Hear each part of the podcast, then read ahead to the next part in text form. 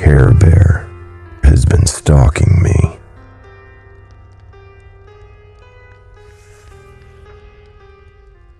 This is a story that I've never shared with anyone, and to be honest, I'm scared shitless to tell it. All I ask is for you to please be understanding. I know what I did was stupid and dangerous, and I could have gotten myself killed. I get it. I didn't die, but I think something even worse might have happened. I'm sure I don't have to tell you that the internet can be a profoundly creepy and fucked up place, but when I was growing up, it was still a relatively novel experience. My mom discovered that if she handed me her shiny new iPad, I would immediately stop blabbering about whatever grade 3 drama was going on in my head, and instead would sit silently, perfectly entertained for hours and hours on end. Uh, I was probably one of the first iPad kids, something I feel pretty gross about looking back. After a few months of mainlining every YouTube video I could find, I decided I was going to make my own channel in the hopes of becoming one of the proto YouTube stars that had just started being a thing. As you can probably imagine, my content was shit. I recorded dozens and dozens of short movies with my stuffed animals and plastic horses making up stories and doing all of their voices, all while filming with the iPad's built in camera in glorious 720p. Think barely comprehensible storylines delivered by a girl who very clearly needed a speech therapist. Most of my videos had exactly one view on them, or two if I showed my mom. Thinking back on it, I don't think she realized I was actually sharing stuff publicly on the internet, because she never responded with anything more than mild amusement. One of my favorite toys was my Cheer Bear stuffy. It's the pink Care Bear you've probably seen if you ever watched the cartoons. Her whole personality is being cheerful, so naturally I'd cast her as the tortured hero who was orphaned or kidnapped or left for dead or whatever wildly dramatic situation my weird little brain could dream up. I started to notice that the videos that I made with Cheer Bear were getting more views than the others. Nothing crazy, but like five or six huge numbers to me. I'd tirelessly been putting out these one view epics for the better part of the school year, so I was really happy to see other people might be watching. Then one night, everything changed. I got my very first subscriber. The user was named CheerBear2007 and had a cute pink hand drawn bear as the icon. She'd liked a lot of my videos and even added them to her own playlist, Cheer Bear Adventures, which seemed like a collection of videos made by other kids around my age. She'd leave these cute little comments for me, mostly just silly stuff. Her saying that she remembered when the stuff in the video happened to her It sounds pathetic, but reading all the stuff she was saying felt like the first ray of sun I'd felt on my skin for months. When I talked to my mom about anything I cared about, she was nice enough, but even as a kid, I could feel that her attention really wasn't mine. She was perfectly happy to stick me in front of a screen and live her own life. She'd talked to me before about why it was so important to learn to be self sufficient, and I guessed that included being able to make new friends especially one who seemed just as excited about the things that made me excited.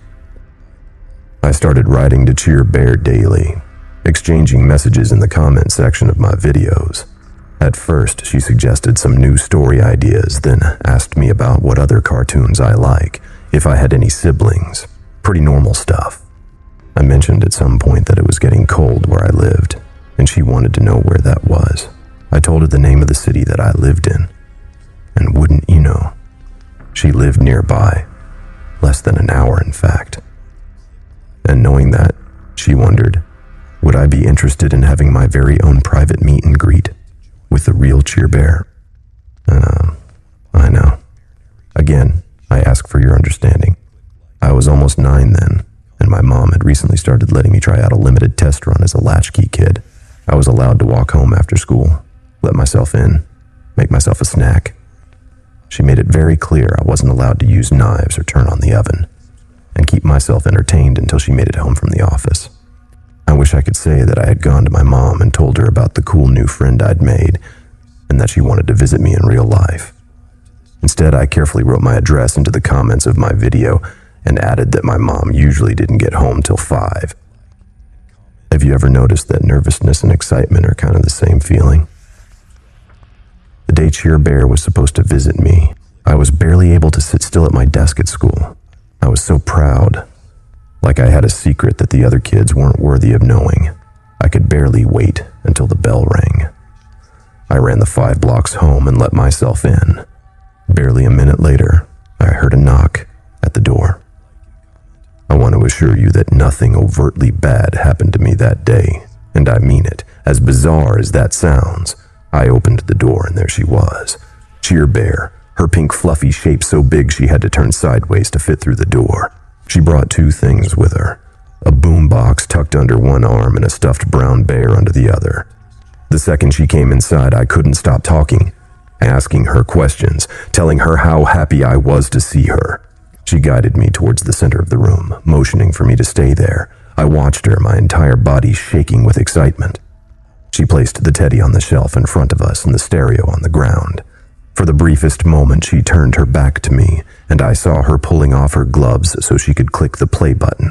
I remember thinking it was strange, the amount of hair she had on her arms. The music began to play. I remember overhearing a kid in my class bragging about how she met Mickey at Disneyland when she went that past summer. It was just a few moments with him, a quick wave, but she'd been riding that high for weeks after. What happened with Cheer Bear was a lot more than that. The CD started with the theme song for the Care Bear cartoon, and she started to dance. She had motion for every lyric, spinning and gesturing with her arms. As the end of the song faded, she pulled me into a tight embrace. A second later, a new song began. Something else from the cartoon, and she started a new round of choreography to the next track. It became a loop. A new song, a hug, a new song, a hug, over and over and over and over. She moved around the room faster, the energy behind her gestures almost manic. I remember dancing with her, trying to follow her speed, breathlessly falling into her arms during each hug. She was bigger than me, bigger than mom even, with soft fur that smelled like wet earth. After what felt like ages, the last notes of the song faded out and the music finally stopped. Cheer Bear took both my hands in her own, and for a moment we stood there, looking into each other's eyes. Although she hadn't said a single word since she arrived, I could hear the muffled sounds inside the suit. Pants of exertion. She then guided me to face forward towards the little teddy on the shelf, and together we bowed deeply. The visit was over. She sat me down on the couch, gathered her stereo and teddy bear, and let herself out the front door, fitting through the frame with only a little difficulty. As soon as she closed the door, I ran to the window to see her, but she was already gone. Mom didn't believe me, and I don't blame her. It sounds insane. Even just to write it now. A life size version of my favorite stuffed animal showed up, danced with me for an afternoon, and left. At least I had enough sense not to brag about it at school. Even then, I knew how unbelievable it was. Something about that day changed me, though. I felt like I'd be blessed somehow, chosen for greatness like the characters in the videos I made. It was as if overnight I had developed a sense of confidence I'd never had before. I begged my mom to sign me up for dance lessons, thinking maybe I could be even better if Cheer Bear ever came back. I stopped hiding in the bathroom stall during lunch and tried talking to other kids in my class. I was never popular, but I did find some other weirdos at school who were as excited about the same stuff I was, and we started chatting endlessly on MSN Messenger after class. I slowly stopped making videos on my YouTube channel for the first time in my life, I had friends to spend time with. I wasn't lonely anymore. By the time the holidays rolled around, the time I'd spent with Cheer Bear seemed more like a dream than reality. That was the end of my story. This year, I started my first year of college and I'm living in the dorms. Tonight, I was spending an uneventful Saturday night alone, studying for finals when an email popped up in my inbox. Unknown sender. The message was brief. Is this you? I must be just as stupid as when I was a kid because I clicked the link. It took me to an unlisted YouTube video, 30 minutes long. It started with a black screen. I pushed play. The Care Bear theme song came in first. Care Bear's countdown. Four, three, two, one. I felt my breath catch in my chest. The song ended, and on the screen I saw myself as a child, falling into the arms of a stranger dressed as Cheer Bear. I watched the entire video. The quality was terrible, almost a fisheye lens, and as Cheer Bear began to dance more erratically, she would frequently step out of frame. But I was there on screen the whole time, looking awkward and clumsy and shy as I tried to dance along. There were some things I saw in that video I didn't remember at all. For one, the fur was sort of matted and in different areas of the suit. A large dark patch under the arms and right under the neck where the head connected. The size was also alarming. Whoever was in that suit must have been over six feet tall. The costume almost seemed too small, and at times I could see a gap of skin between where the gloves and sleeves connected. And finally, in the last moment when Cheer Bear knelt over to pick up the camera, I swear I could see a glint of human eyes through the mesh, wide and white, with a pinprick pupil. It's been three hours since I received that email, and I honestly don't know what to do. And there's something I, I can't stop thinking about. Cheer Bear never had a camera with her when she came into my house. She only had that little brown teddy, the same teddy I got for Christmas that year. The same teddy I'd kept in my bedroom every day after. The same teddy that's currently sitting on my nightstand in my dorm.